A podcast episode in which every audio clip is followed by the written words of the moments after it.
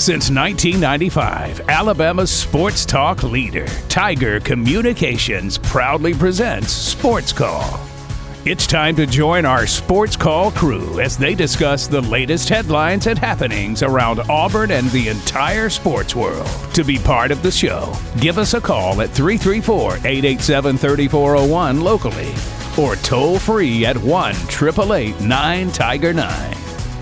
We're taking phone calls all show long and want to talk about whatever you've got on your mind. And now, coming to you live from the loveliest village on the plains, Auburn's first and Auburn's favorite sports talk show, Sports Call. Welcome, Auburn, into the Thursday edition of Sports Call live on Tiger 95.9, the Tiger.fm, and the Tiger Communications app. My name is Ryan Lavoie, the host of this show.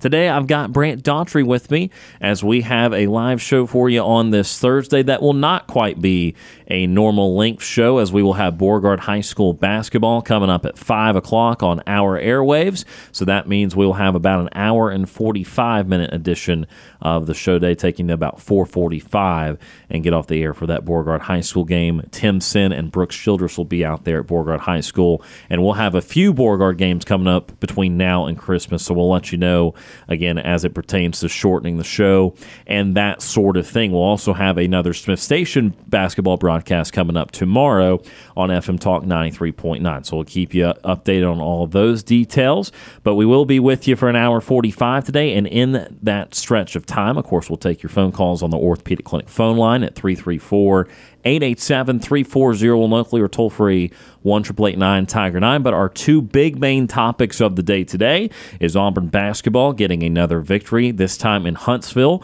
against UNC Asheville. So we'll talk about the Auburn men's basketball team. And then also the schedule reveal for the 2024 campaign for the Auburn football Tigers and through the entire conference in the Southeastern Conference. So I don't know if we'll get to all the big teams in the SEC today, but we will certainly hit on Auburn's schedule and what we think about how it lines up for the Tigers, all the all the noteworthy items for the 2024 schedule. So that'll be our main stuff today. But again, if you want to give us a call, 334-887-3401 locally or toll free 1 Tiger 9. Ryan and Brant with you here on this Thursday. And Brant, I know you had some time off earlier in the week, got to see your high school win a Georgia State championship. That would certainly have qualified as a best the weekend, you usually being on the Monday show. I hope uh, that was as, as fun as it looked, and I hope that you're doing well today. Oh, 100%. Like you said, a little bit of a shortened week for me. Uh, my alma mater, Perry High School, was playing in the state championship game on Tuesday, uh, and they took down Stockbridge for the first state championship in school history. It's actually the first time that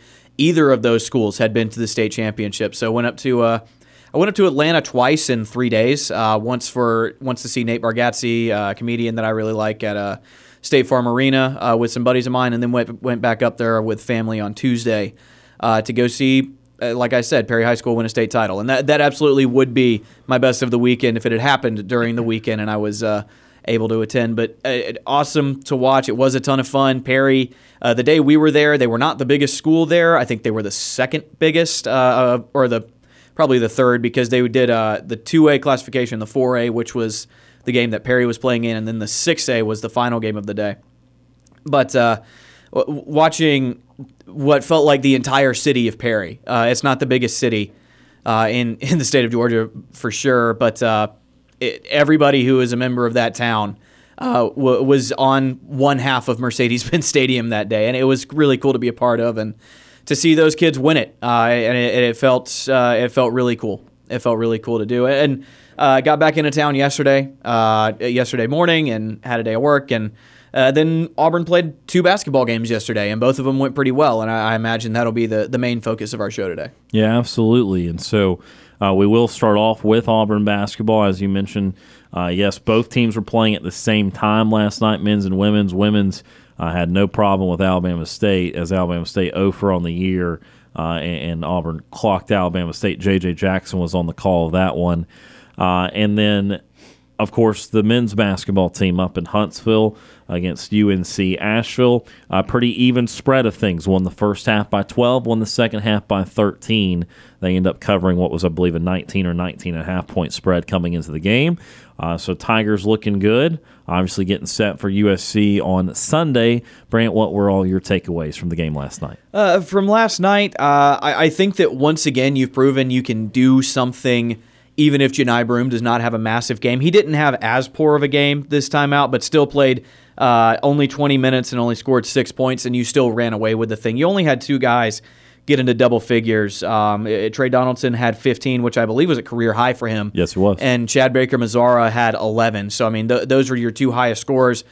Uh, and you still won this game running away. You prove that you can win with multiple guys just kind of getting theirs. That you don't have to rely on any one guy to have a big night. Um, I think that you played defense pretty well outside of some stretches. We talk all the time basketball is a game of runs. You gave up a couple of runs in this game, but that's going to happen. You did what you were supposed to do in this game. Um, shooting still was not perfect, but it's it definitely trending in the right direction. Seven of twenty-one uh, comes out to making exactly a third of your shots, which is not great, but it's it's it's acceptable, especially when you win by twenty-five. So I'm not going to complain too much about it. So overall, I think the guys did what they were supposed to. They continue to climb in the rankings based on algorithmic stuff. The, the, they're still not in the top 25 in the AP polls, but if you look at the computer rankings, they're they're somewhere between 10th and 15th in most of those rankings. So Auburn basketball certainly improving in the right direction if they continue to get that sh- get their outside shot to fall. Uh, I think it's going to be a good year. Uh, looking at the girls' game, I, I, like you. I was not able to watch much of this game because I was watching the boys play, uh, but obviously had very few problems with Alabama State. Like you said, Alabama State's winless on the year, 0 and 8 after last night. Uh, but anytime you can score 94, I don't care who you're playing, you put it in the basket that many times, you're doing something right. Also, worth mentioning, uh, the girls' team forced 28 turnovers last night, and th- that is a, a, program record for Auburn women's basketball. So, uh, or excuse me, got 28 steals, forced 40 turnovers. The 28 steals is the program record, but. Uh, either way, a great night for Auburn basketball, both men's and women's, and uh, you know, two and zero oh on the day. So some of the things yesterday we talked about on the show, things to look out for. I know uh, Tom was wanting a bigger Johni Broome performance. Uh, I know that uh, Cam was just wanting to see a couple of those guys sh- shoot the ball well, uh, like Denver Jones and Chad Baker Mazara and that sort of thing. That was along the lines of what I was looking for too. I, I wanted a good team shooting performance just because, again, the team entered yesterday at 32%, give or take from three on the year. Last year's team shot about 30, and this year's team being at 32 is still in the low 200s. And so for all the potential we see in it, so far it is not coming to fruition in terms of percentage, in terms of rankings, and that sort of thing. And they were about on par last night, 721. They didn't take a million threes. They hit 33%, as you said, Brant. That's fine.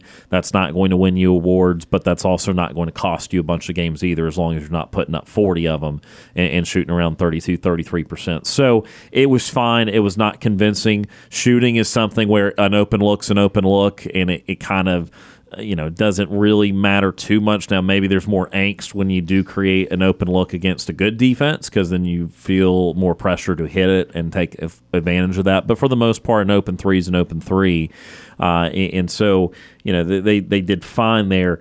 The value and sample sizes, though, or lack thereof, because we went over some individuals' numbers on the year and a couple of the guys that were straggling a little bit with their three ball. Uh, of course, KD Johnson's one, and you know, just going one and two doesn't increase his percentage a lot, but he was entering 21%, shooting 21% from three entering last night. Chad Baker Mazara, though, interestingly enough, was somebody that was shooting over 50% from two, but struggling with his three ball coming in, shooting about 26% from three. He went three for three last night, and because of, again, the sample size, that increased his three point percentage 10% from 26 to 36%. And I tell you what, that is a massive difference in the uh-huh. uh, spectrum of, of kind of evaluating where you are as a team or as a player. And so that was good to see him get his three ball going and it was good for the Tigers to see that they were able to get the looks that they wanted to get. Now, obviously, UNC Asheville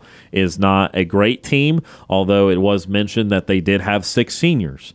Uh, and they did have a, a, lot of that production back. I, I, know that Drew Pember was talked a lot about, and he was the one that balled out for Asheville. He had 23 of their 62 points, and he was a, a, a guy that could stretch the four play down low a little bit. And, so he was certainly someone that got loose. But even with that and him being great offensively, I felt like when Auburn wanted to get to the rim, when they wanted to go down low, I know it was not any one person and Broome did not have a huge statistical night, but also Cardwell got to the rim a lot. Uh, Williams got to the rim some, and certainly the guards were able to get their spots too. So it felt like Auburn did not allow itself to be closely defended and, and, was able to, as the game progressed, get better and better looks. Yeah, I agree. I think that part part of the off shooting is like uh, like you said, they're able to get their looks when they wanted to, and that's what you want to see more than anything.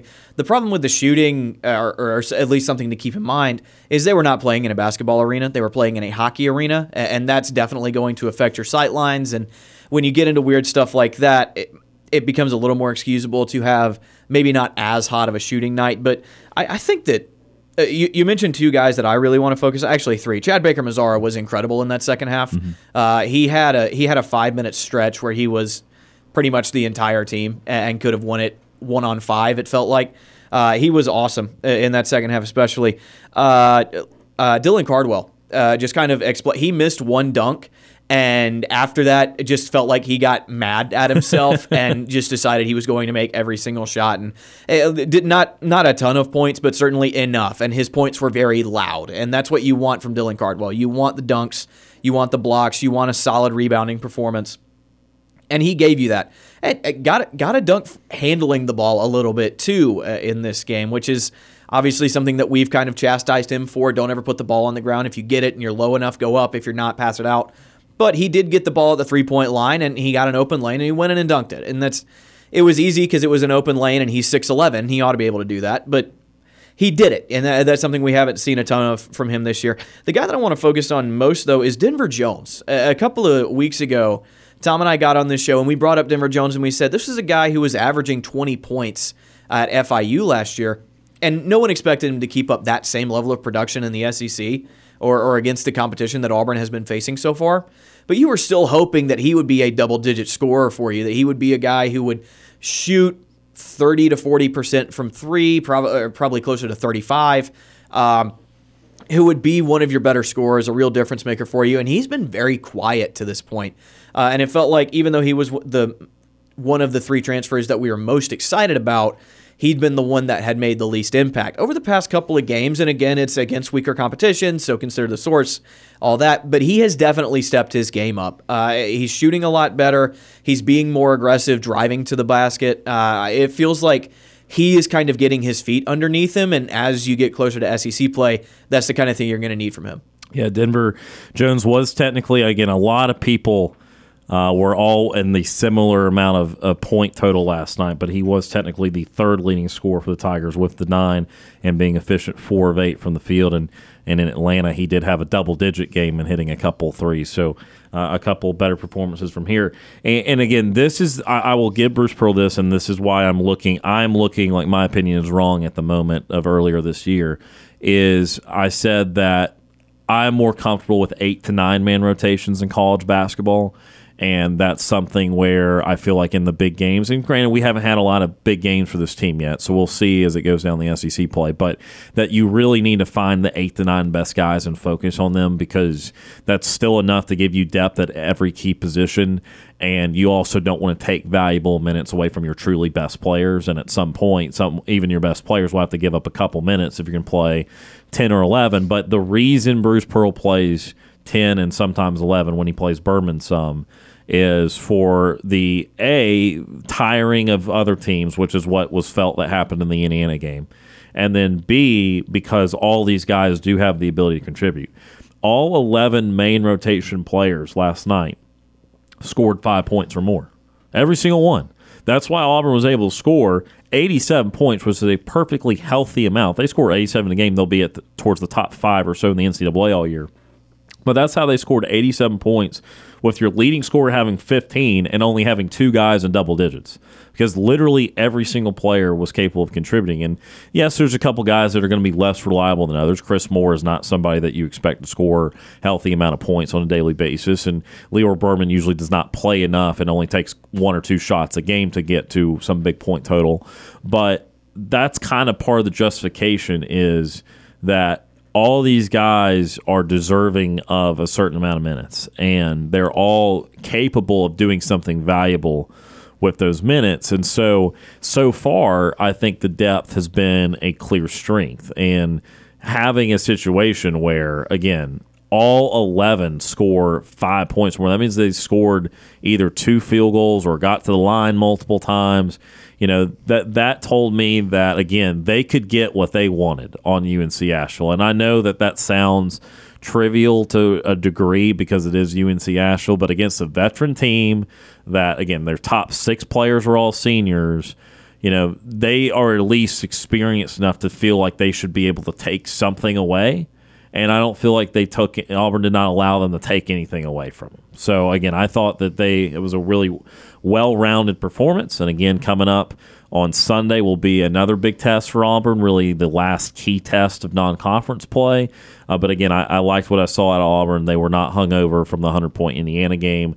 And uh, even with maybe a little bit of sense of a, a, lack of offense at times in the first half, needing the defense to create the offense, again, scoring 48 in the second half and shooting 65% from two in the second half. Auburn was able to get what they wanted to uh, throughout the game against UNC Asheville. We're going to take our first timeout of this shortened edition of Sports Call. On the other side of this break, we'll get to your phone calls on the Orthopedic Clinic phone line.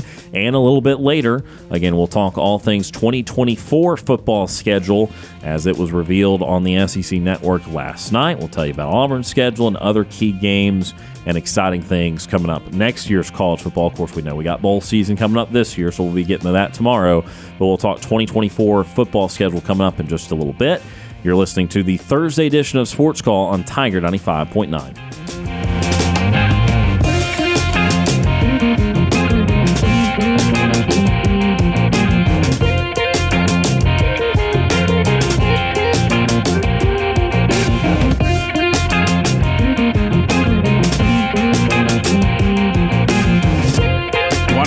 easy it is to listen to our show? All you have to do with your Amazon smart device is say, Alexa, play Sports Call Auburn. I'm Britt Bowen, voice of Auburn women's basketball and Auburn softball. You're listening to Sports Call on Tiger 95.9.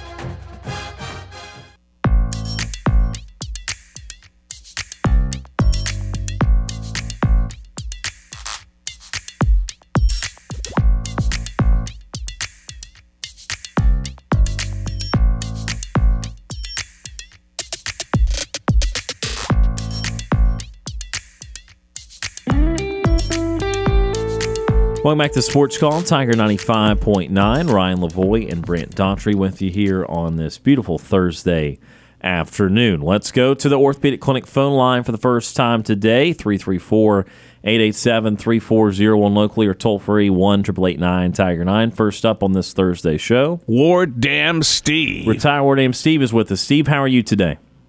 Hey, good afternoon, gentlemen. Thanks for asking. Take my phone call. Brent, good afternoon to you, sir. Afternoon. Hey, let's get to it, guys, because time is short. Yes, sir. Uh, anybody uh, want to get some plane tickets to uh, Sao Paulo, Brazil? Yeah, I mean, even if Tampa plays there, man, I'm just not doing that. I don't, I, the NFL's marketing to a whole different country. That that is not for me. Yeah, 2024. Now, I, they didn't say what team is uh, playing. Uh, do you happen to know what NFL team is going to be playing in Sao Paulo? Yeah, not not right now. Uh, they'll announce all that with the new schedule reveal in I think like April or May of next year. I know that they are increasing the amount of international games up to eight by 2025. So again, they're continuing to expand their global reach. Yep. Well, if you can't make it there, uh, you can also try Madrid and Rio de Janeiro. They're also being considered. Yeah, again, they're they're trying. They've dominated North America. They have they have large targets now. They're trying to ex, uh, expand everywhere. And then I saw this. Uh, apparently, there's the proposal being discussed. Uh, this comes from CBS Sports about uh, some rule changes. Uh, one being the uh, automatic uh, 25 yard line if the receiver on kickoffs just you know calls for a fair catch if it's outside the end zone. What do you think, guys? Yeah, I, I unfortunately I saw, and I, I look, I, I know that there's a safety element. I know, I know, I know, but the, I saw that one of the head of a player, a safety uh, guys in the NFL. I know that's descriptive. Uh, said that the kickoff is now more of a ceremonial play and is is not you know a, a part of the game. And and for me that is sad. I thought that as a kid growing up, one of the most exciting things in the sport was to have a Devin Hester type player have an explosive play on the kickoff. Again, I understand that it is an elevated risk of injury, but that does not mean I feel that kickoffs have no place in the game. And so they continue to gear the rules more towards making it that ceremonial type of play. Uh, but I do find that sad because I think that Again, there are a lot of epic moments involving kickoffs, and just everything to do with the kickoff has has become harder from trying to actually recover your own onside kick to returning kicks to just just everything about it has become tougher. Yeah, and you know, uh, growing up, I used to look forward to kickoff returns to see somebody's going to take it all the way. People like Mercury Morris for the Miami Dolphins, sure. you know, would take one all the way. And according to Fox Sports, I'm reading this from Bleacher Report there's only five NFL teams that have actually uh, done their kickoffs more than uh, I think, uh, yeah, um, more than maybe 34 percent of the time. He says only the Green Bay Packers, 56.3 percent, are below the 60 percent threshold. Uh, the other uh, NFL teams have seen 70 percent or more of their kickoffs in a touchback. Yeah, I, I feel like I feel like that's just where we are with kickers now. I mean, these guys are so good at what they do they can boot it at least five yards deep in the end zone, and at that point, it's not worth the risk of bringing it out. So, like Ryan said, uh, for a lot of teams, it's more of a ceremonial beginning than any actual. You know, there, there's no real possibility of anything happening because these guys can kick it so deep now. And then there's another rule change being discussed, guys. How about fumbles in the end zone? Uh, it says here the rule uh, that could give the defending team the ball the touchback whenever the ball is fumbled out of bounds in the end zone How's that any different from when a ball is fumbled on the sidelines and remains with the offense, right? Yeah, I've had a friend that, that has been really into that rule for a while and has not liked it. Um, I, I have not had as strong of an opinion on it. I, again, I, I, I see the merit to both sides. This is not going to be one that will feel as controversial to me. Okay, I I just don't know if it would change maybe the outcomes of any games uh, by going by being consistent because it yeah, I mean it could, even though it is the end zone. I mean it could. Depends on the moment. Depends on the situation. Okay, all right. Uh, and uh, here's what I call a holy crap category because I didn't even know there was such a team uh, by this name. Uh, you guys may may know them. Comes from the uh, college basketball uh, report uh, website, and I just saw it. it says Chicago State. It says the perennial worst team in Division One just upset who? Northwestern. Top 25 Northwestern on the road. On the road. Guys, please educate me. Did you know about Chicago State? I mean, I, I did because, again, growing up, you play video games, you know way too much about way too little of schools. Uh, but yeah, I can tell you that they are awful every year.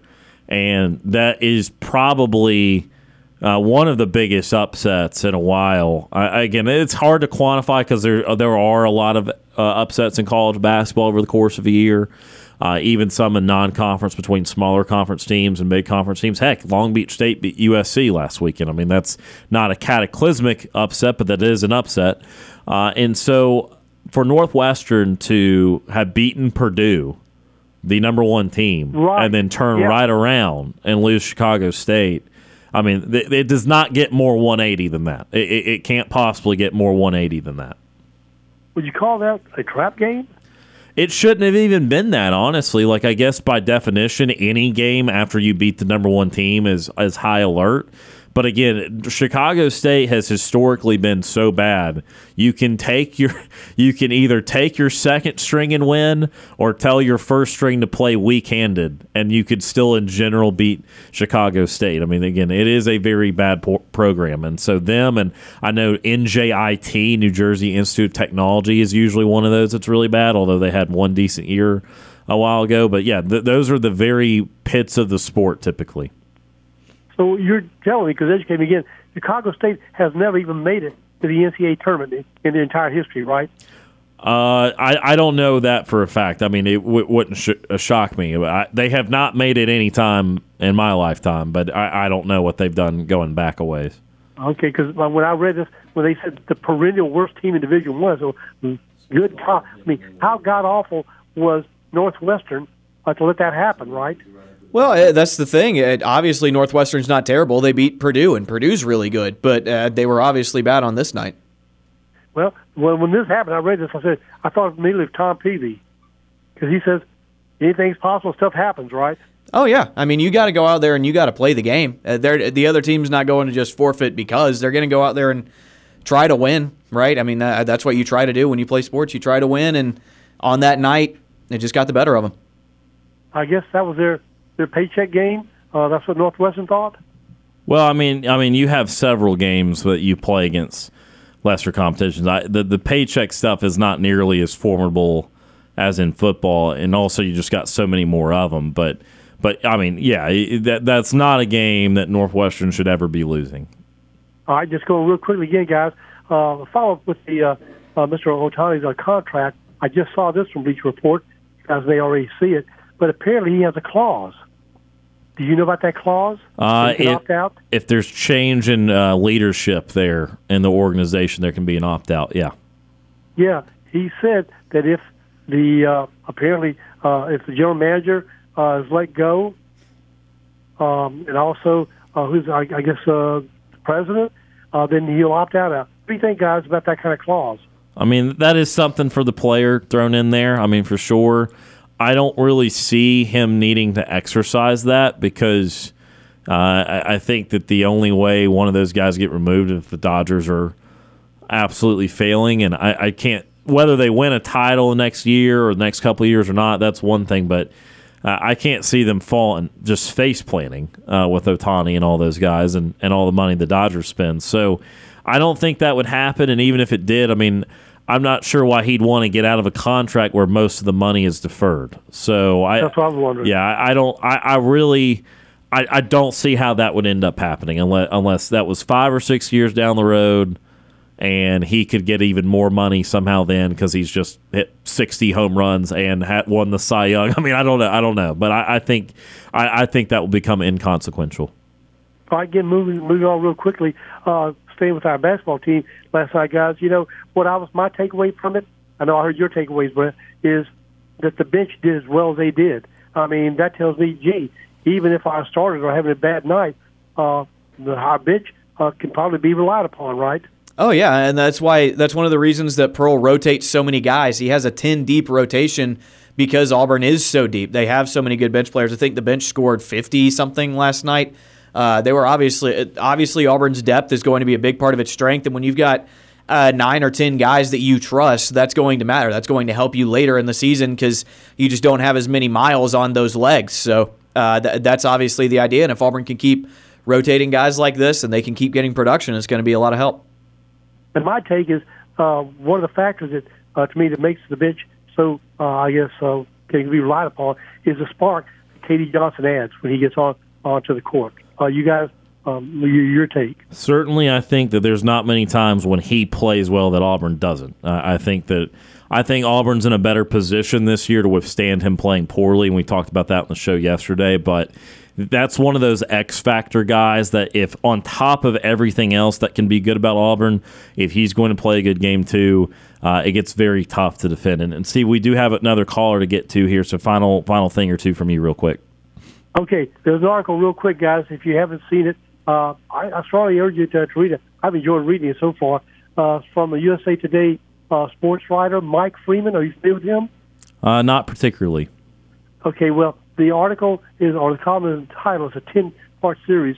Why do some of sports greatest of all time players cheat.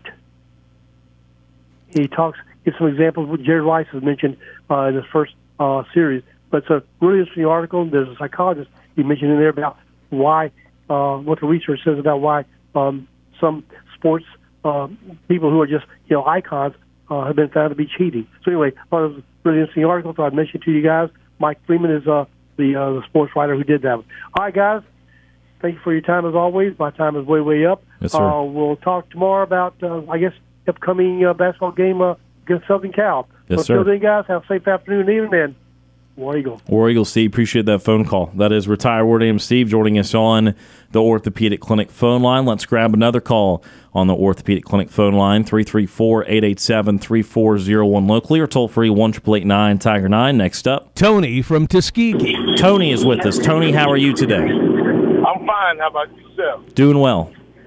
Yeah, I was just listening to the guys here to talk about upset with Chicago State. Yes, sir. heard of Chicago State before. I know it was an awful team, but you know, kids now, a lot of kids are going where they can play, as well as basketball and football. They, they're going where where they can play.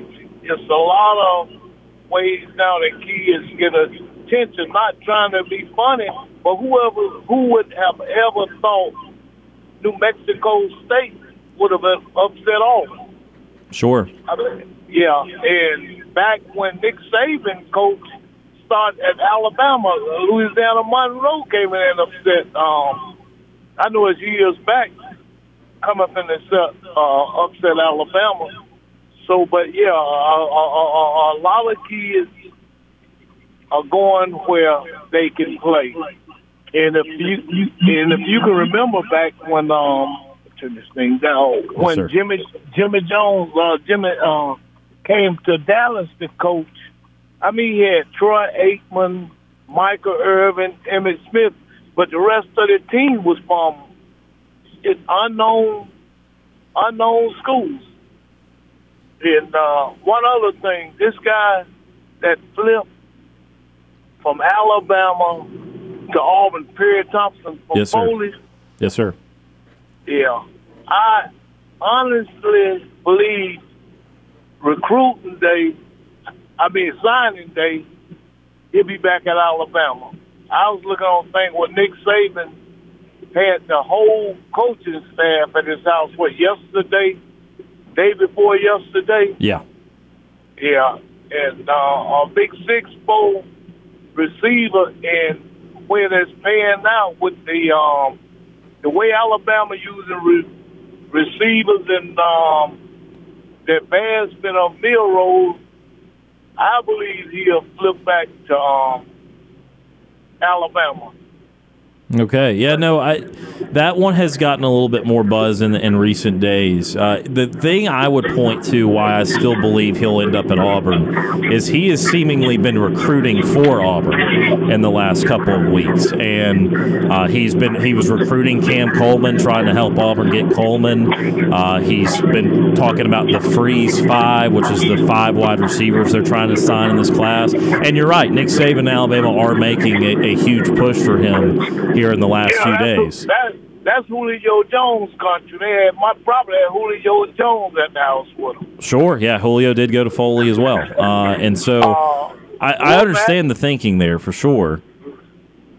But yeah, uh, um, I just actually believe now with the advance with receiver, um, who is it? Burton gone, Ja'Corey Brooks hit the portal. Um, the guy six four, he's standing a chance that playing at Alabama his first year, probably at Auburn also.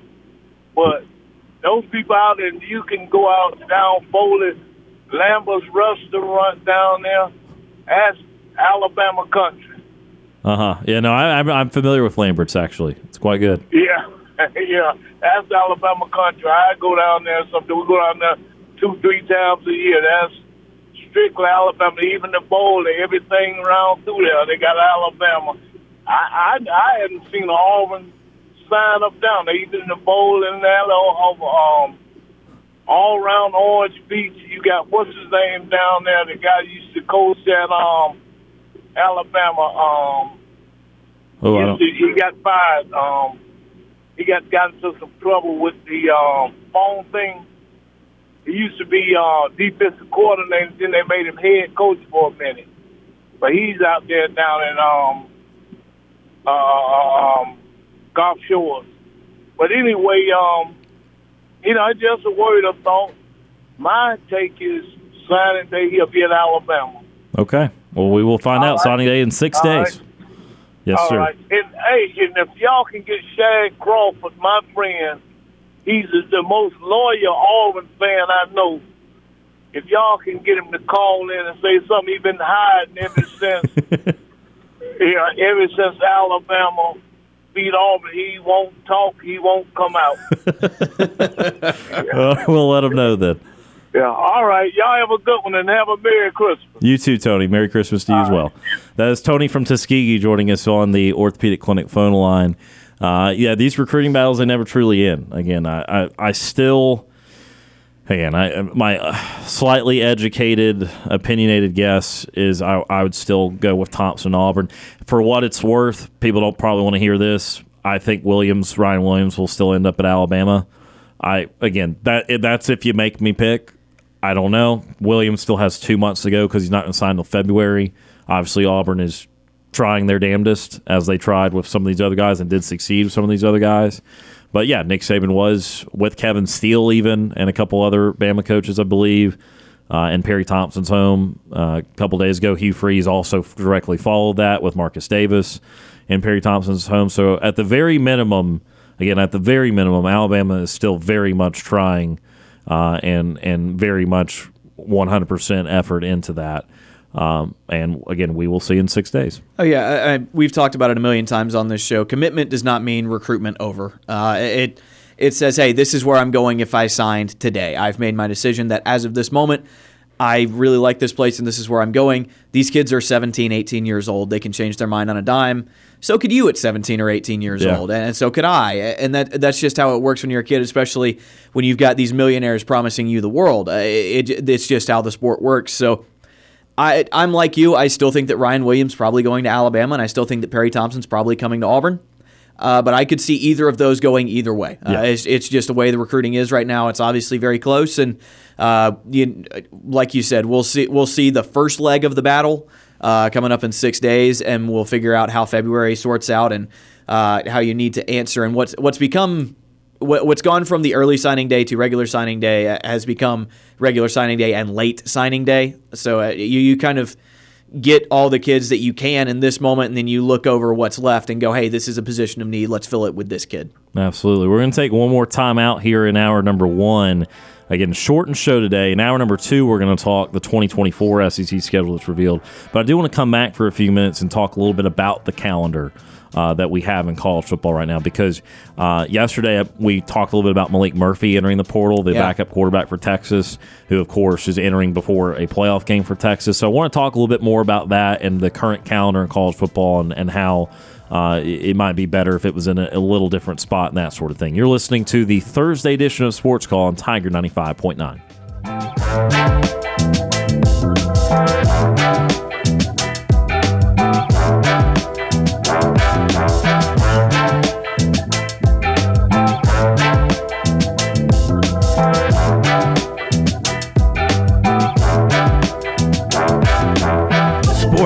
Is on the air weekdays from 3 until 6 p.m.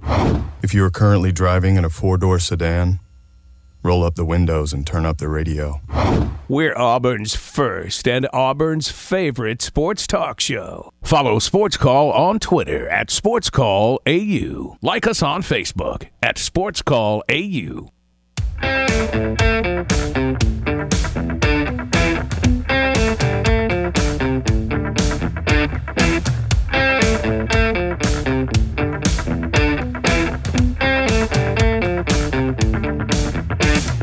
Welcome back to Sports Call, Tiger 95.9, the Tiger.fm, and the Tiger Communications app, or if you're listening after the fact on the Sports Call podcast presented by Coca Cola. Ryan Lavoie and Brant Daughtry with you here on this Thursday. Again, a shortened edition of the show. This time, one hour from now, we will be getting off the air or, or just off the air. Uh, as Beauregard High School basketball plays today, girls and boys starting around five o'clock. So again, we only have till about four forty-five on this Thursday afternoon. We will have a full three-hour show tomorrow, and tomorrow will be fun. You don't want to miss it. We're going to do a bowl game draft. So the three of us on the Ooh. show, uh, we'll we'll go through all the bowl matchups, and we'll kind of get a squad of bowl games. Uh, that we're interested to see. So that'll be fun. Uh, fun way to kick off bowl season, which has seven games, six at the FBS level plus the Celebration Bowl on Saturday. Uh, so that'll be a lot of fun for sure. Uh, a few minutes left in this hour, number one. Uh, as mentioned before the break, wanted to talk a little bit about the calendar. And that sounds kind of weird to say that sentence, but the football calendar of recruiting dates and portal dates has been coming more in the spotlight in recent years, and then in particular in recent days, because of the fact that you have two signing days now. One coming up next Wednesday, which is the 20th, and then the still traditional one in early February. And then also because of portal window. And yesterday, Maalik Murphy, the backup quarterback at Texas, went ahead and entered his name in the portal and will not be on the sidelines for Longhorns for their playoff game against Washington, which is January the 1st. The portal closes January the 2nd. And now I had said yesterday that I didn't think it was the best look and it's still very interesting and that sort of thing. And I feel that way to a degree still today, but it is kind of also tough timing, admittedly, to go suit up for a team one day and the very next day you have to get in the portal if that is your intention. And so that brings me to the calendar and why we need to think a little bit more thoroughly about our target dates and all that sort of thing. Because I understand the rush to open the portal because the season has ended for some for, for about 40 or 50 teams in the country. And then for another 40 or 50 teams they don't really care much about their bowl game. So I understand that along with wanting to get in the portal at the same time that high school kids are trying to officially sign, so teams kind of know what they're doing on both ends. I, I get the opening part of it.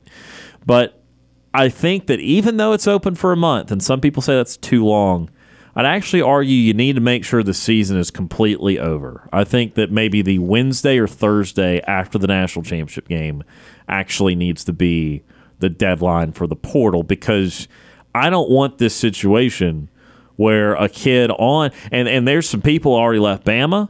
There's there's some people that are leaving these playoff teams that again, I just feel that I understand we're about individuals making the money and going where you need to go. This is still a team sport. And on some level, to leave the team before the most important game of the season still does not sit right with me. And and you might feel differently, but I just again, it's not even about oh well, he's not likely to matter. Okay, but he could, and would you not want to be a part of something that still matters? Like again, like again, I, I get it. I know you want to move on. I know you maybe want to enroll for the next semester. That's something that would that why the date is because you're trying to maybe enroll in the classes, and that's something that would need to get figured out too. I, I get all that, but uh, like uh, what for Texas, th- this is maybe one of the most applicable things because this kid is the backup. He is still above Arch Manning. I know Manning got to play in the Texas Tech game, but when Quinn Ewers was out, they played Maalik Murphy. What if Quinn Ewers gets a Colt McCoy? It happened to this very program. Garrett Gilbert had to play almost the entirety of a national championship game. What if Quinn Ewers gets hurt? He already got hurt this year. Now, look, they're going to go to Arch Manning now, and I guess that's not a, a big difference, but the kid could have played in the most important game of the year. Even even if some, even if we're not even if we're not privy to the fact that maybe Manning has passed him I still don't think they would have been so confident in Manning that they wouldn't have thought about a package for Murphy if Ewers are going to go out because he can run. He's, he's a completely different skill set. So that's why I don't like this. Brant, thoughts on the portal timing? I know I just went into a spiel there. Still got two or three minutes though. What's your thought on the calendar? Does it need to change? Is this is this just an exception that it's okay? Something's got to give. What are your thoughts? Uh, I, I think that it's bizarre. I, well, I, I think it depends on a kid's situation. If you're the backup quarterback on a team going to play for a championship, I'm trying to get that ring. Honestly, I'm trying. I'm on that team. I'm going. Hey, I'm going to do what I can. I want to do my own thing. For I want to do my own thing, but while I'm here, I'm going to be where I am. Uh, I'm going to focus all I can into being the best I can be for Texas because Texas is where I am. And after the season, I'm going to focus on what's best for me, especially if you're going to play for a national title. If it's just some bowl game, you're on an eight and four team, and they're going to the Independence Bowl, whatever. I, then yeah, go ahead and transfer out. I don't think it matters as much. But to be a guy who is one play away from being the most important dude on the field, and I understand that it's a unique situation that's a quarterback, but I'd say for any backup, uh, but quarterbacks especially, I, w- I would carry this out. And I, I'm I've always been very pro player. I've said, hey, these kids need to go where they need to go. Uh, several the last several Heisman winning quarterbacks have all been transfers. Three of the four uh, Heisman finalists this year, the top three, all quarterbacks, all transfers, going to where their situation is better. I think the transfer portal is good for the sport because it allows these players to be where they can be, to be the best versions of themselves, and I think that's a good thing. But it is weird to do it if you're a team competing for a national title before the national title game happens. Uh, I, I think that the best schedule it could be was maybe if you just keep it closed until after bowl season is over. You know, if you want to say like like you said, the Wednesday after the national title is when it is when it starts to open. I, I would be okay with that, but. I don't know. I, I think with the way that it's going, we are entering kind of a period of free agency and I think that it wouldn't be bad for the game if you're just like, okay, immediately after the season is over, you can go into the transfer portal, and until say a month before the season starts, the, the portal is open, and you can get guys in or out. You know, whatever you need to do, you can transfer one time within that window, and that that's your period. And I'm, I'm sure there are counters to that that I'm not thinking of right now, but that just seems to me the simplest solution and the one that would cause everybody the least amount of headache. Yeah, and and again too, we didn't even hit on it as we are running out of time of the hour. Again, the belief about how the signing period for high school players plays in yeah. all this too. Uh, so we'll probably revisit this conversation down the line in a couple days or weeks because I do think that it's worth having and it's something that this time of year is on a lot of people's minds. We are out of time for hour number one. Stay tuned. The second and final hour today of the show coming up next. And in that second hour, we will talk about Auburn's 2024 football schedule. You're listening to the Thursday edition of Sports Call live on Tiger 95.9.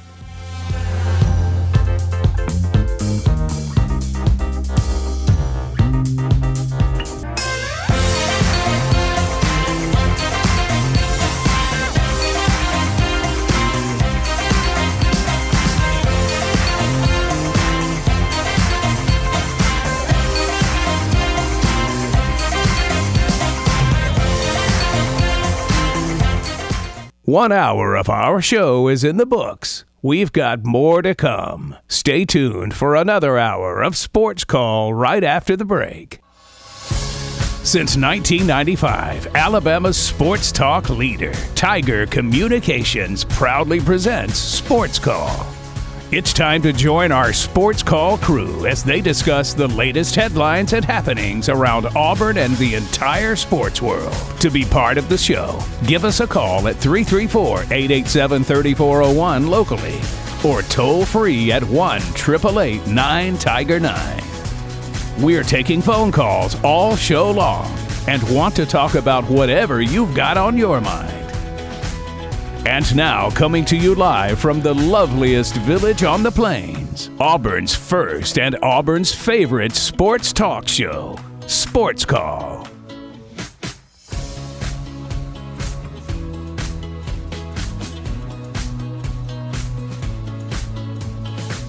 Hour number two of Sports Call starting right now. Tiger 95.9. Ryan Lavoie, Brant Daughtry with you here on this Thursday. And again, reminder as we start hour number two, this is the last hour of the show today. We're getting off air at about 4:40 or 4:45 as Beauregard High School basketball tip time about five o'clock today, with airtime a few minutes before that. So again, we have less than an hour remaining of the show. So let's get right to it in the second and final hour. And last night, speaking of things that are two hours long, the SEC football schedule reveal last night. Uh, fortunately, I did. I was still at the office, and so I saw it pretty much all get revealed by the time I left. I think it took about 35 or 40 minutes, but who was counting? Certainly I was. Uh, and so they had a two hour show. It was revealed within a fair ish amount of time, maybe. Uh, and so we now know all the big matchups for 2024. We're going to start with Auburn in this segment. We have time. We will get to the rest of the league. Welcome in Texas, Oklahoma, uh, some of the big weeks to look, keep an eye on, that sort of thing. But uh, for Auburn, this is how it went. And I will say this too that I was wrong yesterday. I did not realize that August 31st was a full week. I thought it was going to be like a week zero type of thing this year, but it is not. And because it is not, because it is a full week of football, there will be two bye weeks for everyone uh, in the conference. And that has happened a few times in the past. I think 2019 might have been the last time it happened, uh, but there were, will be two bye weeks. So uh, that is why they're starting on August 31st. And so Auburn will start with a date with Alabama A&M. I believe that was the last scheduled non-conference game. I think they had three coming in the yesterday. That was Cal, New Mexico, and UL Monroe or ULM. Uh, and so that Alabama A&M game was the filler game placed there. That's the first week of the season. Then Auburn hosts Cal, the return trip for the Golden Bears after a very tight and uncomfortable game out there in Berkeley this year. So that is week two. That is September the 7th. September 14th, Auburn has the third non conference game there against New Mexico. Not state, just New Mexico. Everybody breathe. Yeah, everybody breathe for now. New Mexico. Uh, so that's September the 14th. September the 21st, Auburn opens SEC play again inside of Jordan Hare Stadium against Arkansas. So that's game number four. Of course, Auburn had its best performance of the season against the Razorbacks this year, and that does mean Bobby Petrino, week four, will be walking some sidelines in Jordan Hare Stadium. Again, say that sentence to scare a friend. Oklahoma visits Auburn week five. That one also in Jordan Hare Stadium. So five straight home games for the Tigers. That does happen more than you might think it should or would. Uh, I can think of a couple different times it happened. It happened just a couple years ago. And also I believe might have happened in 20. Uh, one of the years I was a student, I feel like it happened. Maybe it was 14 or 15. I don't know. But but it's happened. If it has happened more than you realize. So five straight home games, and of course the the fifth of them, the biggest of them, is Oklahoma. Uh, again, goes to Auburn September the 28th. That's the month of September. We'll stop it right there. We'll reveal it in pieces. What do you think about that first five for Auburn? I, I think it's extremely favorable. Um, I, I think that Alabama A&M one show up for the halftime show because anytime you play an HBCU, show up for the halftime show because it's incredible. Uh, w- what they do is awesome. Um, but it, again, I, I, always going to have to be the caveat of you should win this pretty easily. Yeah. Um, th- then you host Cal. Cal's going to be an interesting one. I feel like that's the first real litmus test for progress from last year, from this past year to this upcoming year. If you if you if you don't beat Cal by at least ten, you have to. You, it's time to start going. Hey, where's the progression? Because you beat them by a little bit over there. You said you got better, and now you're not beating them by more. While you have home field advantage, uh, that that to me, that is a game that Auburn should win by at least ten, or we're going to have to start asking questions. The New Mexico game again, should probably win it. It's not New Mexico State. Jerry Kill will not be on the sideline. So we'll see what happens. Arkansas is going to be a very different Arkansas team in the beginning of a make or break year. They are going to come in with its expectations, and we're going to have to look at Arkansas' schedule. I don't know if that's their first real game or not. I don't know what their schedule is going, what their record's going to be coming into that game. But it's still early enough in the season to where they could be three and zero oh coming into that game, and they could be, and Sam Pittman could be kn- knows that this is kind of his year. He has to save his job, and if Arkansas comes in there knowing they have to save him, they don't. They will not have KJ Jefferson. They will not have Rocket Sanders. It's going to be a very different Arkansas team, and this is where I get into. Man, I have no idea how Auburn's going to do, be because I have no idea how anyone else is going to be. And ask me again as we get closer to the start of the season, which I said a lot at the beginning of this year. Um, but Arkansas's got a potential to be very motivated. Then Oklahoma is going to be very fun. That is Oklahoma's first SEC road game. They, they will not have played an SEC road team before they play Auburn on September 28th. In game five. If Auburn is 4 0 coming into that one, that's going to be a very tough environment for Oklahoma to come into. And that's another team losing its very good starting quarterback. We don't know who's going to be a quarterback for Oklahoma next year. So it, it will it will very much depend on who they can get in the portal or if they have a high school guy that they really like. But uh, I think that Auburn has to win at least three of these five games, or it could be the start of a long year. Yeah, uh, no, I agree because they they they honestly, I, will tell you this too. I, I, might even go one more and say they good need it because of the nature of them being at home. Well, and well, we'll get. I don't need to do big picture record right, things so right. we get through the whole twelve. But but yes, they do need to start strong. They do need to show progress. Uh, fortunately, they have a little bit of a runway there because, mm-hmm. again, Arkansas and Oklahoma still should be two pretty different things. And to answer your question, again, we'll get into other SEC schedules of note and how they relate to Auburn and that sort of thing later. But to answer your question, since you wondered aloud, Arkansas scheduled before the Auburn game is Arkansas Pine Bluff. That should be a win. Oklahoma State in Stillwater. Ooh. That's going to be a very interesting non conference game. That'll be very fun. Uh, and then they host UAB at Fayetteville. So okay. Auburn is uh, Arkansas's first conference game. As you said, Oklahoma's first conference game away from Norman uh, is against Auburn. They do play Tennessee the week before uh, to open up conference play. So that's the month of September for Auburn. Again, starting out with Alabama A&M, Cal, New Mexico, Arkansas, and Oklahoma. That takes you up to October the 5th. That's the game that was reported uh, ahead of time because of Georgia's schedule leak. Auburn going to Athens for the Deep South's oldest rivalry on October 5th. And so that's the first game away from Jordan Hare Stadium. That is the sixth game of the year. And at the halfway point, then Auburn will take a break. October the 12th will be their first bye week before they go back on the road two more times. So uh, going ahead and telling you right now, no home games for Auburn in the month of October after only being at home August 31st and 31st and in the month of September. So October the 19th, Auburn goes to Columbia, Missouri. Again, the Tigers of Missouri having a uh, incredibly un, uh, a, good unpredictable year this year uh, from Eli Drinkwitz to not only save his job but to start to feel real uh, good vibes from Missouri. And they got the number one overall recruit and uh, again, positive momentum and a very positive year for Missouri. So that's October 19th in Columbia. And then the next week, October the 26th, Auburn goes to Kroger Field to face Kentucky. So a couple of old SEC East teams uh, there for the Tigers to play and go to in back-to-back weeks. Brant, what stands stands out about that month? So obviously at Georgia, your first away game of the year. That's a big game every year, um, and you got to play them after you play what's probably going to be a very close, emotional Oklahoma game, or will hopefully be a very close, emotional Oklahoma game.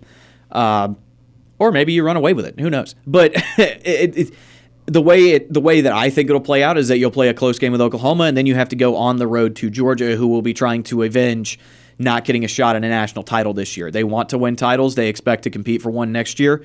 Um, and, and and by that point, you know, we will have found out a little bit about Georgia at least. So I, the Georgia game, I don't know. At Georgia, Auburn just doesn't have success there. Had never had success there uh, really since the 80s or the 90s. I think is when the two teams kind of traded away victories. But going to Athens has just kind of been a house of horrors for Auburn for a long time, and I, I personally don't see that changing this year. I think they're just too good. Um, and Auburn's just not quite there yet. Uh, at Missouri, that's going to be an interesting one because we don't know what their quarterback situation is going to be yet. This is the the third. Hey, they might be good if they have a good quarterback again uh, of the schedule. Missouri is, like you said, they're a team that has a lot of good momentum. Very shockingly good year this year, and not like fluky good. They were good, good this year. Uh, and I'll, I'll be excited to watch their bowl game. I remember it was one that I picked that I was excited about. I can't remember who they're playing or where, but uh, I know that that's a really fun game I remember seeing. Uh, so Missouri, interesting matchup. Uh, I think Eli Drinkwitz has kind of solidified himself as a good head coach at this point, and uh, I'll be interested to see if they can keep it up. At Kentucky, who knows, man? Kentucky, Kentucky's such a I don't know kind of team, and yeah. they have been for a long time. Where I think that they have a head coach who is as good a head coach as they are going to get. Um, he he was up for the Texas the, A&M the Texas A&M job and then wasn't anymore. Uh, Mark Stoops uh, staying at Kentucky. I think Mark Stoops is a good coach. I, I think that he would have been a decent hire for A&M even if he wasn't the home run that a lot of people thought they were looking for. But I, I think that him staying at Kentucky is good for Kentucky, and I expect them to be the kind of team that goes somewhere between six and six and nine and three. And they're, one of the three games that they're going to be looking at to determine where they fall in that is going to be hosting Auburn. Yeah, you know, I, I think that in a vacuum, you say three straight road games, and that's kind of brutal. Yep. Uh, at least there is that bye week, and I'll get to the month of November and how it really lightens up for Auburn for the first half of November at least. And, and so, you know, that part of it is a little bit of an uncomfortable stretch of the year. I don't think it's quite the same as this year's four game stretch where you had A and M, Georgia, Ole Miss, and LSU, LSU, yeah. four of the five most talented teams in the conference, all in a row. I know A and M was not one of the four, uh, one of the five best teams. That's not what I said. Four of the five most talented teams in the conference in a row there, and, and so that part of it is not exactly still existing because I don't find Missouri to be that, and I don't find Kentucky to be that, but obviously the first part of it, if you go back to the last game in September, when you go Oklahoma into Georgia, that is a very incredibly tough two games. There's no ifs, ands, or buts about it. I will tell you why it's interesting from Georgia's perspective too in just a moment. But you know, uh, go anytime you're going to go from Oklahoma, who's still one of the great programs in the sport, they will have unknowns next year. To Athens, Georgia, that's just that's a tough two games. Period. Now you get the bye after that, so that's that's a good timely buy, in my opinion, because mm-hmm. Auburn might have gotten one incredible victory out of two there and be riding high, and you have a lot of good stuff to talk about. Or they might have started 4 0 and then fell flat for two straight weeks and got beat by better teams. And then in that case, yeah, give me a breather, recalibrate, and go into some important road games at Missouri and Kentucky that will be winnable, but nevertheless will be road games. So, you know, again, in a vacuum, you want to make the argument, man, that sucks to not be at home for an entire month. I, I, I, will absolutely buy that argument because you'd love a little more balance from that perspective. But at least the buy is in there, and I would say at least the tougher teams at the beginning to where you, you recalibrate after the buy, you hopefully get you a couple important road victories. Let's go through the month of November now. So after that at Missouri and at Kentucky duo there to start the month of November, Auburn returns home to play Vanderbilt, November the 2nd. So, second straight year for Auburn playing Vanderbilt. Again, that is why it also seems more palatable to play two straight road games uh, there to end the month of October. Then, after Vandy, there is a bye week. And then Auburn plays New Mexico. I'm just kidding. Uh, they play UL Monroe November the 16th. Uh, that hurt a little bit to make that joke, but it was low hanging fruit. It was funny. Uh, they play ULM November the 16th in Jordan Hare Stadium after the bye week. So the first half of November, clearly a different stretch of football that Auburn will be playing. And then November the 23rd, the Tigers will host Texas A&M the week before the Iron Bowl, which will be November 30th in Tuscaloosa. So that clearly way different than things we're used to. So bring the month of November. Yeah, I think uh, coming back home to face Vanderbilt and then you get a bye week and then ULM. I think that three week stretch is going to be a time to really get your head right. Uh, as much as I think that Vanderbilt is uh, a better team than they could be in the past, but I, I, I said that at the beginning of this year and then they kind of died down the stretch. I don't know what I expect Vanderbilt to be. Um, probably not very good, uh, but we'll see. Uh, then you go immediately into a bye week. You've got a bye week after three weeks. I, I, I don't know if that. I think that if I were scheduling this better, I would put Texas A. If if I could like schedule this any way I want to, I take the open week and put it. Mm, I'd put it after the ULM game and move Texas A&M to November 9th. I think that would be a much more favorable schedule for Auburn. Uh, but the way it sets up right now, You've got to get you've got a game where if you need a get right game, you've got one at home against Vanderbilt, and then you've got a bye week to kind of self scout, figure things out. ULM, who you should beat, and then Texas A&M. Oh, Texas Texas A&M. I really like Mike Elko. I think that's a great hire for A&M. I think that the talent that is there that has decided to stay especially on the defensive side, is going to get very well used uh, this upcoming season because I think Mike Elko is really good. Uh, no idea how the A&M's offense is going to look, uh, but we'll know more by that point in the season.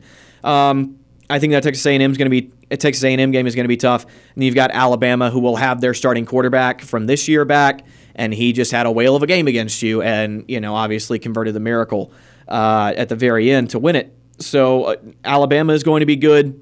Um, You've got three. You've got three weeks where you hopefully will be able to get a little bit right before you launch into two very challenging games at the end of the schedule. So last year, like this year, 2023, whatever.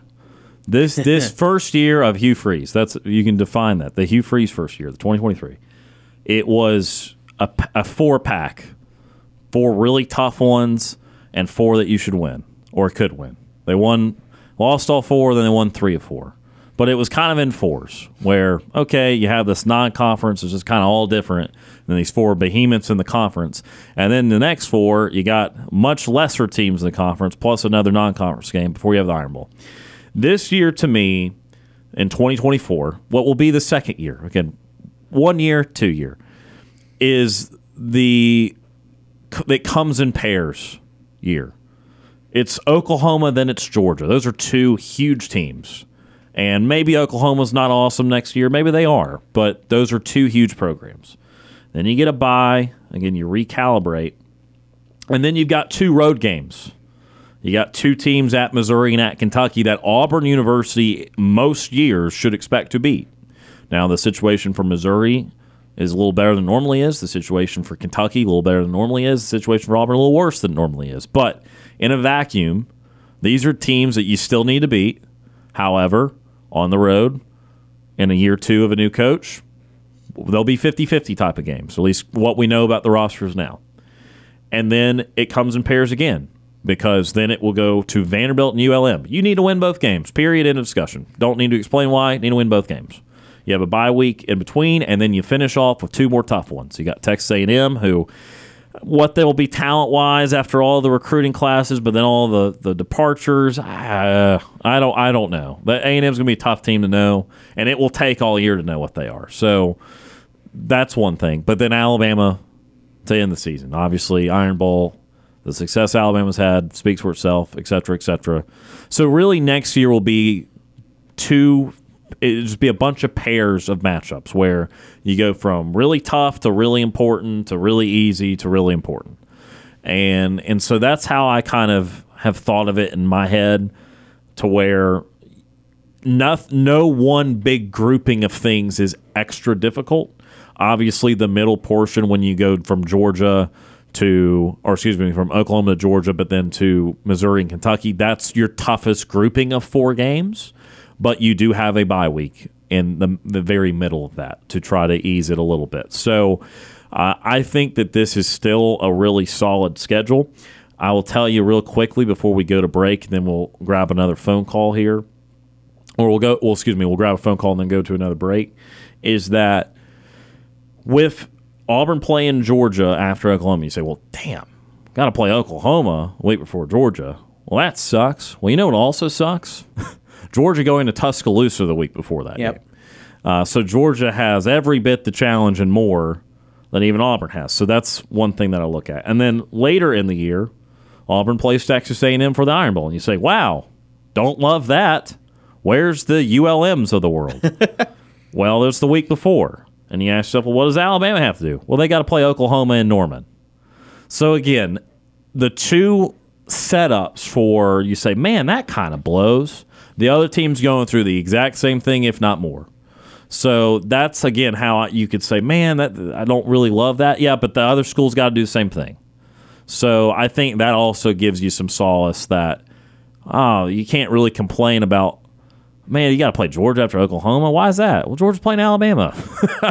why, why is that? You know. So and, and again, you finally have to play a, a tough game. Like again, Texas A&M. There's a lot of range of outcomes from ne- next year. They could be five or six wins, and in which case, okay, very palatable. Or they could be nine wins and be like, ugh. But again, Alabama's got to go to Oklahoma. So I would put that in the very minimum at the same category. So, uh, you know, again, I, I think that this sets up pretty balanced for Auburn. Sets up pretty well overall. Again, they don't have a huge stretch of games that they just can't win or they're just going to be buried and buried and buried. And in this league, with the two teams that are entering this league, that is not something you can say for everyone. I don't know if we'll get to it today because we're going to run out of time here. But again, Florida, you should see what they have. Oh my do. goodness, it's brutal. Uh, they will be buried in their own swamp by the time the season ends. So, uh, again, I, I like this for Auburn. I think there's opportunity here. If they can show real growth, they can have a pretty productive year next year.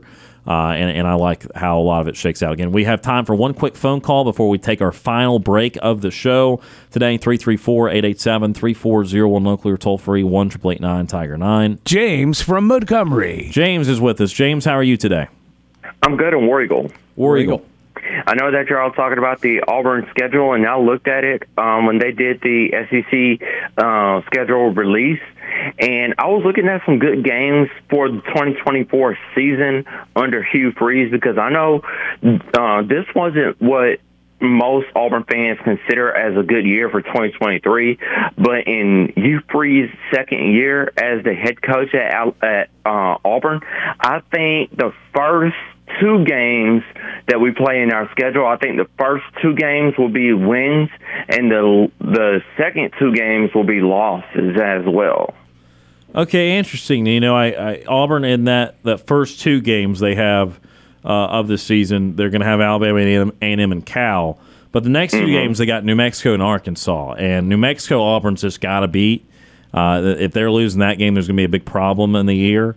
And then Arkansas mm-hmm. to some degree too. I, I would say that maybe Arkansas has a boom year next year. Maybe they become the Missouri of this year, and Sam Pittman saves mm-hmm. his job, and everything's okay. But Arkansas grading them off the last couple years, being a home game for Auburn, I really think that's going to be a game Auburn needs to win as well. So I, am really hoping that, and I know you hope they start four zero oh as well, but but they really shouldn't be losing any of those first four. I don't think. Well, because you know, with the with the schedule uh, season that they did it, they did it way too quickly because we're still in 2023 and Auburn is making it. Well, Auburn is going to be in a bowl game this year, so I think Auburn is going to win the uh, bowl game in Nashville. So that's going to be a, a, a huge, easy uh, margin for Auburn because I think there are uh, uh, there are nine a 9.5 favorite to win against uh, Missouri. I think Minnesota, if I'm saying their name right. Maryland, Maryland out of the Big Ten. Yes, so I think with uh, that, uh, that's going to be like a SEC Big Ten matchup. Um, I think with Maryland because I looked at Maryland's schedule from their last uh, few games, and I think Maryland is going to be an easy, easy win for Auburn this year. I, I think this is going to be, um, you know, this is going to be not our first time ever playing back in Nashville, so this will be our second time playing in Nashville in the Music City Bowl. So I think Auburn, the final score for this game will be Auburn 38, uh, Maryland 20. All right, yeah, no, that certainly could be something that happens. Auburn favored by two and a half points over Maryland. So uh, Vegas thinks it will be a close one, but I would take any kind of Auburn victory and, and again finish off on a positive note uh, after the heartbreaking way the season ended and, and get above 500 for the year. Again, I think everyone would be pretty pleased if that's that's the way it could finish. Yes, as well, because when uh, they actually have the open days, the open schedules, um, if I was doing the Auburn schedule, like if I was actually putting the games for Auburn, I would just probably put like to make a little a little change to the games. I'll put like Texas A&M the week before the Iron Bowl and move Vanderbilt down where Texas A&M is and I'll probably put Texas A&M and Vanderbilt. I'll just switch those team, uh, those two schools, and I'll just put Texas A&M probably like on November the 11th, close to like like the um, Veterans Day weekend. So that will be uh, that week as well, and then um, that week will be Auburn's, uh, you know, military appreciation week as well. And I think for that game would be like a night game as well. So that would give, you know, the the the um, the feel of of the military to actually do something, you know, during halftime as well.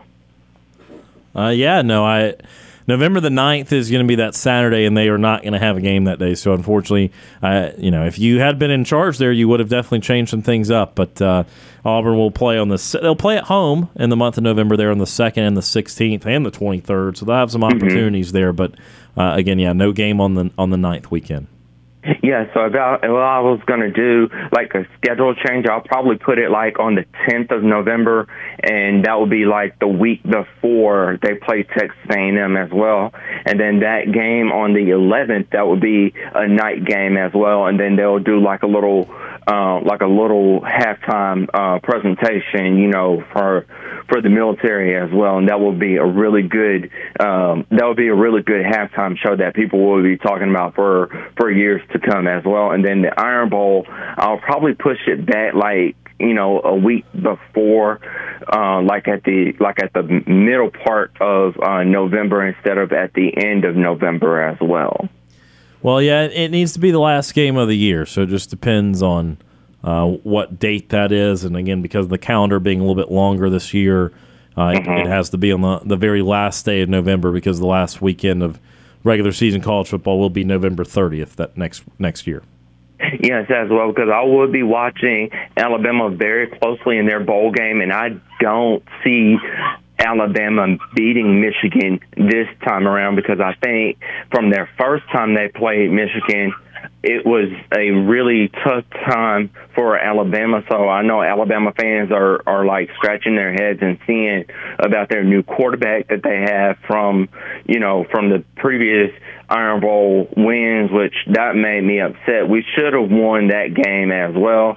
But I think when we play Alabama, I think that's here in Tuscaloosa, so I would be here for that game up here in Tuscaloosa. So that game would be in favor of Auburn. So that one would be a really good time for me to, you know, talk to the players and, and actually get them, you know, in the right mindset as well and see if we're going to win this time around because I think Auburn needs to win one Iron Bowl this year. I mean, it's really starting to like make me upset as well because a lot of Auburn fans are saying, "Oh, we're going to, you know, we're going to, you know, bounce back every year, year after year, year after year."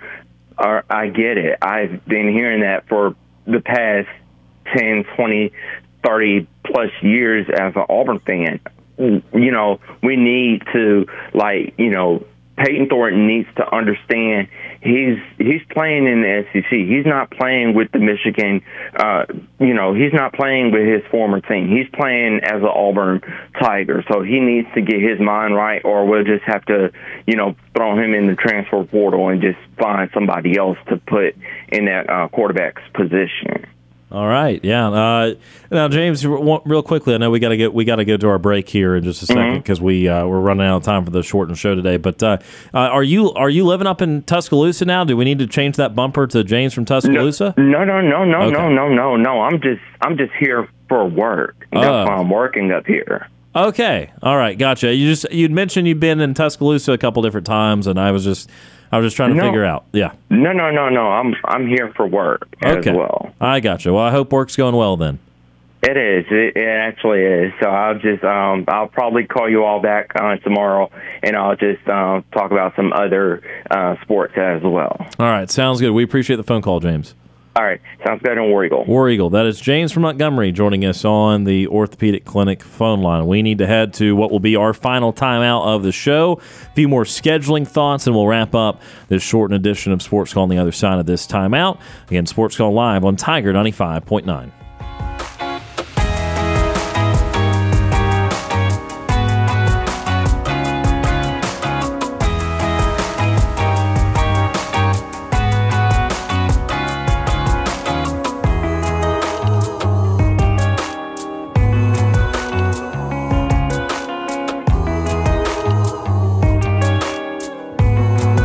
Want to call into the show? Send us your thoughts via email. You've got mail. Sports call at the tiger.fm.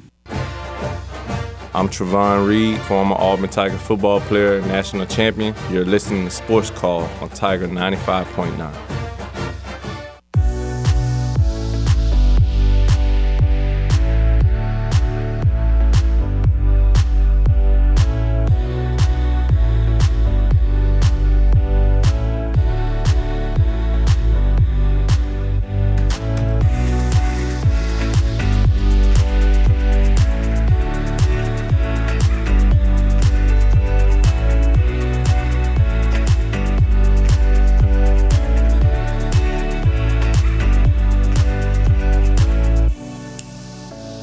Welcome back to Sports Call, Tiger 95.9. Ryan Lavoie, Brant Daughtry with you here on this Thursday. Another 10 or so minutes of the show, maybe even less, as we uh, wind down here because Beauregard High School girls and boys basketball coming up. Uh, airtime about 450, 455 or so, with a tip time right around 5 o'clock with the girls' game. Again, Tim Sin, Brooks Childress, some of the guys out there for that Beauregard game. And so, again, we're getting off air in just a few minutes. We have a couple more schedule thoughts before we head out.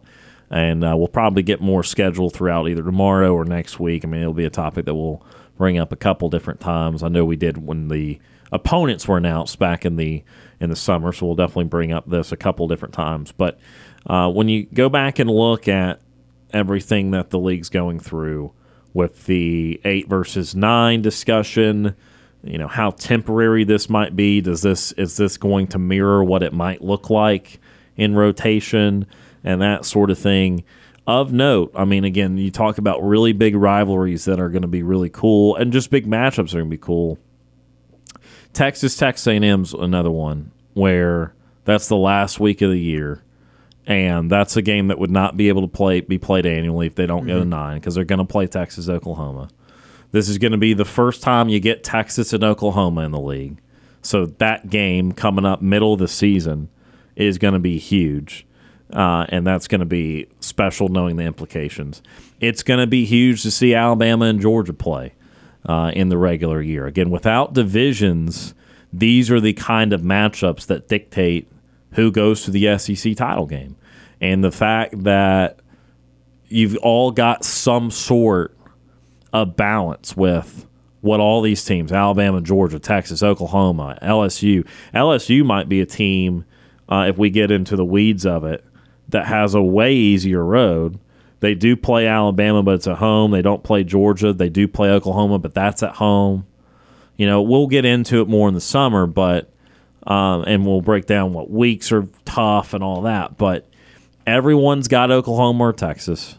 That creates a big opportunity for somebody. It creates Oklahoma and Texas to play a couple of really tough teams, uh, and then they play each other. Alabama and Georgia play each other it's going to be a lot of big action all season long. It, it is. I think that if there is anything I can bemoan, as much as I am a fan of expand of expanding this conference and adding more conference games, it is a little bit weird to not see LSU or either Mississippi school Sure. on an Auburn football schedule. That just I, I read this and I mean you were talking, talking about it at the break. It makes Auburn's schedule significantly easier that they don't have to play LSU or the current version of Ole Miss.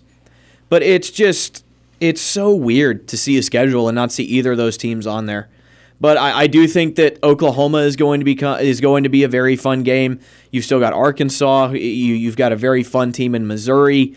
Uh, I, I think this is a really fun schedule, and I think that it sets up to be a very telling season. I, I think we're going to learn a lot this year uh, about uh, Hugh Freeze and his tenure at Auburn. I think that uh, you and I were talking about it at the break seven and five is a possibility, and eight and four is a possibility, and I feel like those are the two most likely final records for Auburn. I can see the argument for nine and three as well, but there's such a major difference between seven and five and eight and four when you're looking at this schedule. When you're when you're talking about improvement and what you expect Auburn to do. If Auburn goes seven and five, then it's a disappointment. If they go eight and four, well, you won two more games than you did the previous year, and you beat somebody that was probably more talented than you. It is such a major difference how much one more win uh, completely changes the outlook uh, on this upcoming season. Well, and, and I just thought about it while you were speaking too, uh, for another reason too that really I. I, I don't want to say should have in what transpired on the field because once the game began, it shouldn't have gone that way. But I mean, really, I mean, in a vacuum, Auburn should beat New Mexico State mm-hmm. 49 times out of 50, and it should have been a seven win team this year. Or if you want to talk about what did happen on the field, you defend one 31 yard play and you win that one. So Yep. it felt like all the world this team would have ended up at seven once they got through the, the first 10 of the year. Can I counter that with kind of a, a doomer outlook, real quick? Sure. Uh, when you go back to the Cal game, though, Yeah. Auburn threw what should have been a pick six on the very first play of the game, and it got called back because the guy who picked off the ball was deemed to have stepped out of bounds, and he did not step out of bounds. And Cal ended up not scoring a touchdown on that drive. And if they had, and obviously who knows what happens the rest of the game, I get that. But when you look at that outcome, then Auburn should have lost that game, and they didn't. So it, it is. It balances, It, it, yeah. it does eventually balance at some point. The fact is, you shouldn't have lost by three touchdowns to New Mexico State. But Well, yes. but uh, y- it, it is when you get into like splitting hairs and stuff like that, you can Right. find arguments, and it really it really is crazy how it comes down to four or five plays really made the, really make the difference in how good or bad your season is. Absolutely. So we are out of time basically for today. Let's do a real quick nightly TV guide. Our show is about to end, but we've got you covered on entertainment for the evening. Here's Sports Call's nightly TV guide. Again, I know these conversations are very interesting. We will be getting back to scheduling conversations again, maybe some tomorrow and a little bit next week too, because there's a lot to go over for the league and Auburn's opportunities and that sort of thing. But again, we are basically out of time today. Real quick, the nightly TV guide is presented by White Claw Hard Seltzer. Uh, women's college volleyball, they're deep into the NCAA tournament. Nebraska versus Pittsburgh, 6 o'clock on ESPN. You've got men's college basketball. Number seven, Marquette takes on St. Thomas. I ooh, I don't know. I don't know. Uh, Aquinas, St. Aqu- Thomas, Aquinas, but that's a high school, so It I is. I so I I assume it's the same dude, right? I don't know. I don't know. So that's seven o'clock on FS1. Uh, movie picks for you tonight. Six o'clock on AMC. It's Ghostbusters, the original. Six o'clock on Disney. It's Frozen. Six p.m. on FX. It's The Avengers.